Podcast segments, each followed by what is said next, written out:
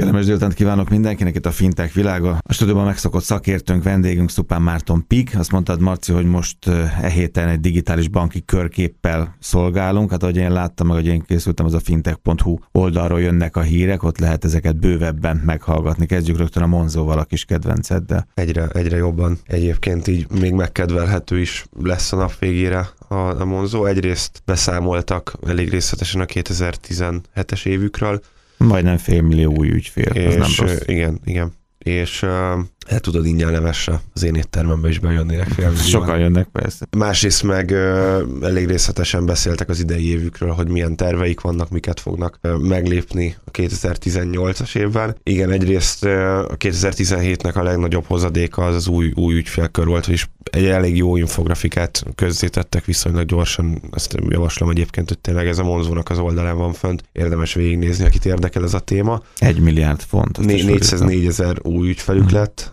így tizenkét hónap alatt, az, az, az eléggé, eléggé komoly.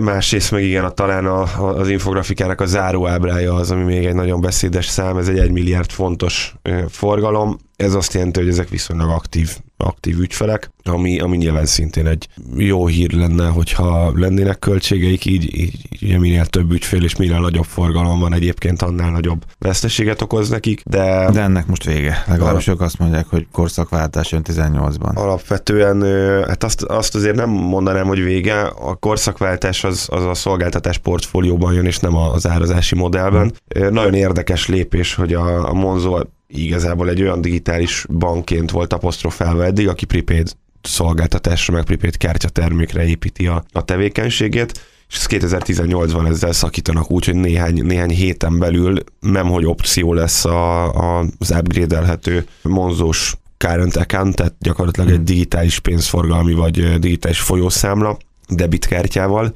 hanem meg is szüntetik a prepaidet, és mindenkinek át kell állnia, vagy mindenkit automatikusan átállítanak folyószámlára, és mindenki kap egy, egy, egy debitkártyát. Boncolgattuk, nem mentünk bele nagyon mélyen ebbe a témába eddig itt a, a műsorba, de, de alapvetően azért ez egy magasabb szintű szolgáltatást tesz lehetővé, és talán azt mondom, hogy közelebb viszi a Monzót a klasszikus bankokhoz jó értelemben, tehát a szolgáltatás értelmében. Meglátjuk, hogy aztán, aztán ezt mennyire tudják jól csinálni, milyen licenszet tesznek e mögé, de az, milyen szolgáltatásokat építenek. Azért mondtam, hogy a véges korszakváltás, mert ez a ingyen ebédet mindig mondtad, hogy egyszer majd meg már ezt belengedték a múlt évben, sőt voltak változások, és egyre több költséget számoltak fel egyre több helyen és több helyszínen, többféle valójában. Arra gondoltam, hogy ezzel a fajta áttereléssel most itt lehetne egy, egy cezúrát tenni, és akkor azt mondani, na innentől akkor most már más lesz az elszámolási rendű. Lehetne, el is képzelhető, hogy lesz ilyen, de erről nem beszéltek még. Tehát azt az, az gondolom, hogy... Tehát az, hogy mindenki álljon át a rendszerre,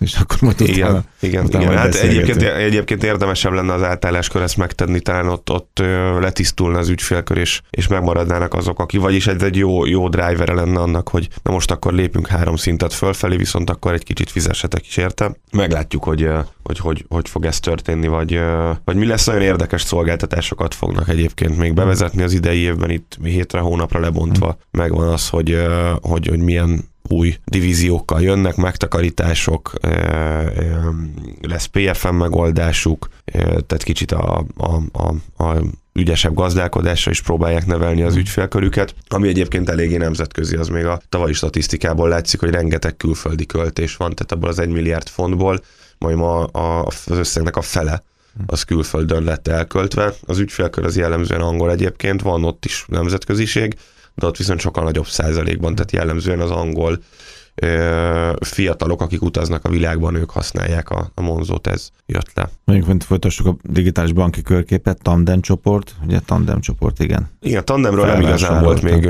szó, talán a, a digitális, top digitális ötven szolgáltatónál beszélgettünk erről egy pár szót, vagy talán ilyen említés szinten előjött, hogy az is egy, egy angol szolgáltató. Ők is prepaiddel mentek eddig, nagyon jó kártyadizájnjaik vannak, tényleg ilyen nagyon szép, színes, letisztult arculattal dolgoznak, és ők egy más módját választották a bankáválásnak. Ugyanúgy, mint a Monzo, ők is szerettek volna valahogy banki licenszet, de egyébként Revolut, akár mindenki alapvetően ebbe az irányba megy. Ők azt tették, hogy van Angliában egy picike bank, ez tényleg még, még magyar méretben sem nagy, ez egy tíz-tizenkét ezer folyószámlavezető ügyféllel rendelkező bank, ez a Harrods Bank, amit egész egyszerűen felvásároltak.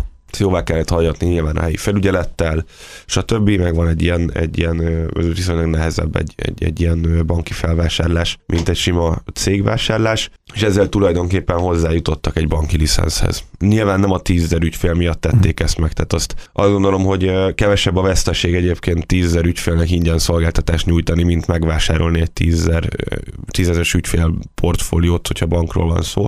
Hát nyilván nem az ügyfélakvizíció volt a cél, de egyébként hozzájutottak egy, egy ekkora ügyfélállományhoz is, de főleg a, a, a banki licensz az, ami, ami tényleg egy nagyot tudott dobni, úgyhogy azt gondolom, hogy a Monzo mellett a, a Tandem is egy ilyen következő fázisba, vagy következő életszakaszba ugrott. Ez a következő év, ez nagyon tetszett nekem, amit kínáltatok a fintech pont hu, huszonnyolc féle, ugye, ha jól értem, huszonnyolc féle devizát lehet tulajdonképpen birtokolni, amerre járok, azzal fizetek, ez egy, ez egy óriási dolog, vagy óriási lehetőség, legalábbis nekem nagyon tetszett, nem tudom, ez mekkora újdonság. Igen, hát a TransferWise ugye alapvetően a szolgáltatását a devizakonverziókra és a cross-border eltérő devizájú pénzküldésekre építette. Még, még szerintem a TransferWise-ról annyira régen beszéltünk, hogy még nem is volt Fintech Világa műsor, nem volt egy ilyen első találkozásunk több mint két évvel ezelőtt, és akkor volt róla egy, egy pár gondolat erejéig szó. Azon gondolkozom, te a rendezvúzra is így emlékszel egyébként? Amikor nem, nem egyáltalán. Arra emlékszel, ez, mikinek mit mondtam? Ez egy nagyon komoly felelősség, tehát az borzasztó nem, lehetne. Sajnál, nem, de... Akkor megtisztelsz, hogy így emlékszel. De, de, de, de tényleg a TransferWise volt az első beszélgetés. Abszolút, ezt vedd megtiszteltetést.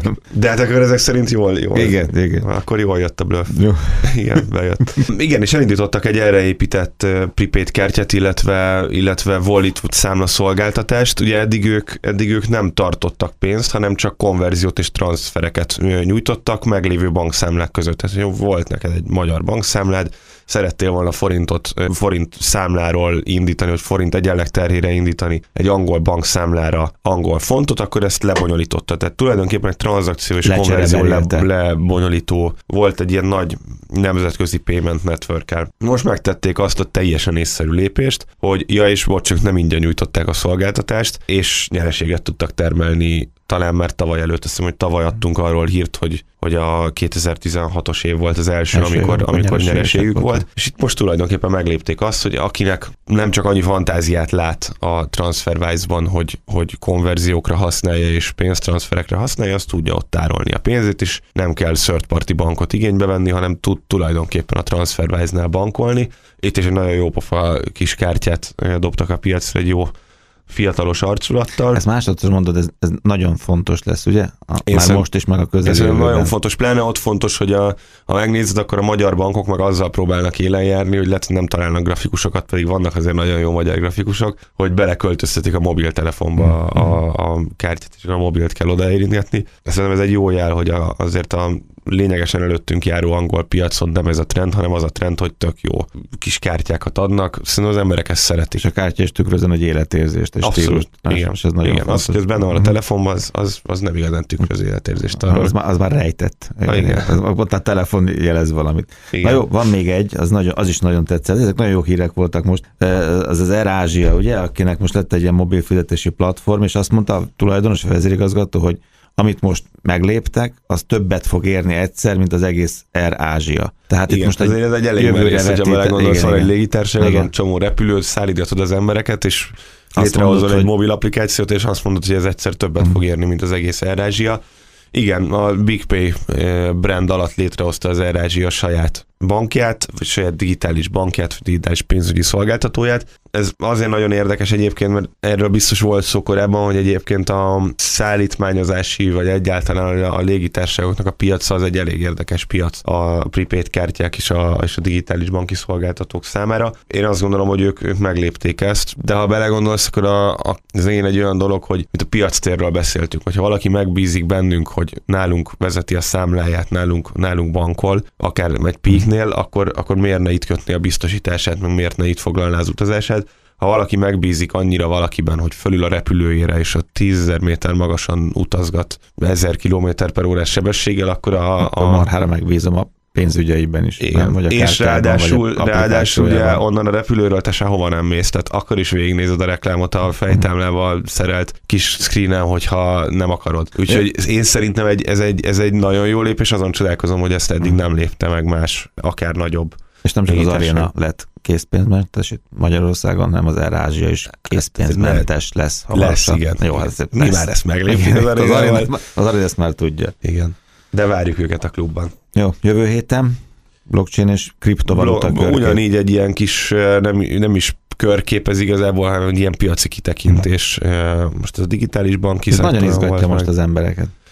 Rengetegen érzik azt, hogy be kéne valamit, bele kéne fektetni, valamire át kéne állni, meg kéne ilyen tanulni. Ismerősök ilyen két naponta hívnak engem föl, hogy akkor vegyene bitcoint, vagy, vagy, hmm. vagy, vagy valami kriptovalutát, vagy valamit csinálja. Mindenkinek mondom, hogy ne, ne tegyék, de azt is hozzá szoktam tenni, hogy de ha a fejüket az asztalba verik, hogy miért nem vettek, akkor, hmm. akkor ne hibáztassanak, mert lehet, hogy megy fölfelé, de alapvetően egy, egy, egy gyenge lábakon álló szektor, ezt a jövő héten meg is fogjuk nézni. Jó, ezen héten meg digitális banki körképet hallhattak tőlünk, és hát a részletek az a fintech pont hu. Szupán Márton Pék, köszönöm szépen.